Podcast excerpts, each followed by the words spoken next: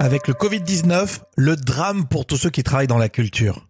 Moi, c'est Rémi Bertelon et vous avez lancé Au lever du soleil, l'info en brief sur Assistants Vocaux et Podcast. Bonjour.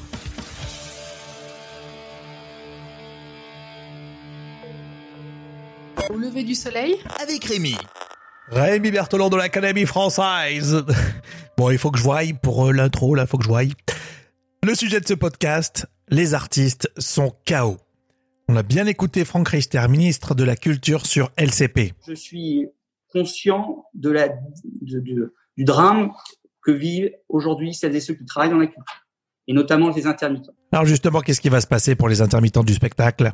La période de crise sanitaire, finalement, puisse être neutralisée dans le calcul des 507 heures pour pouvoir bénéficier du régime d'intermittent du spectacle. Alors vous savez, il y en a qui travaillent dans la culture et qui n'ont pas accès à ce statut d'intermittent du spectacle. Je vous ai dit aussi que nous travaillons sur un fonds d'aide sociale pour celles et ceux qui, malheureusement, ne peuvent pas avoir ce qu'ils auraient dû avoir du fait du confinement et l'annulation des spectacles et du fait qu'ils ne sont pas dans le régime ou qu'ils sont sortis du régime des intermittents du spectacle, de pouvoir bénéficier d'aide sociale. Nous y travaillons avec Audience et ce fonds sera abondé par évidemment l'État. Et la crise va durer pour ces artistes. Imaginez tous ces festivals, ces concerts annulés même pour cet été.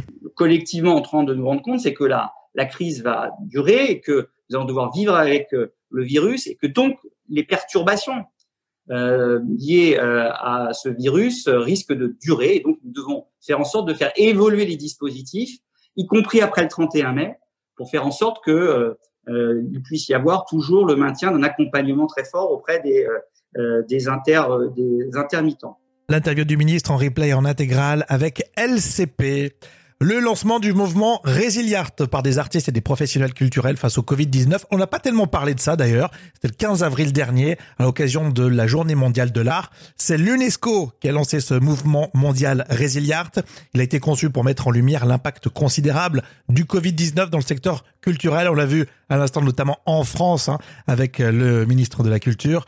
Nous devons nous tourner vers ce qui nous réunit, vers ce qui nous permet de voir et de sentir le monde dans son infinie variété, c'est-à-dire vers l'art et les artistes. C'est pas moi qui ai inventé cette super phrase, c'est Audrey Azoulay, directrice générale de l'UNESCO à l'occasion du lancement de ce mouvement.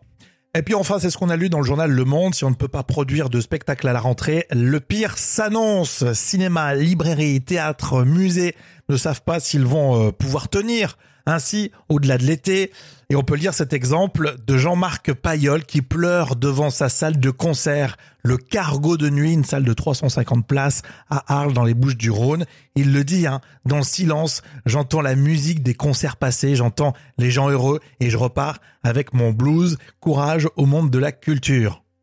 Et puis dans l'actualité musicale, c'est pas forcément plus joyeux. En tout cas, on rend hommage en ce moment à Christophe, lancé Au lever du soleil, la playlist sur Deezer, et vous écouterez Christophe en featuring avec Philippe Catherine, une reprise inattendue du titre Aline. Nous sommes sur les assistants vocaux. Ok Google, quelles sont les dernières infos au lever du soleil ? Et Alexa active Au lever du soleil podcast. Dans l'épisode précédent, en plein confinement, la protection de l'enfance ne se nourrit ni de discours, ni d'applaudissements. Écoutez-le. On vous souhaite évidemment le meilleur et on pense énormément à vous.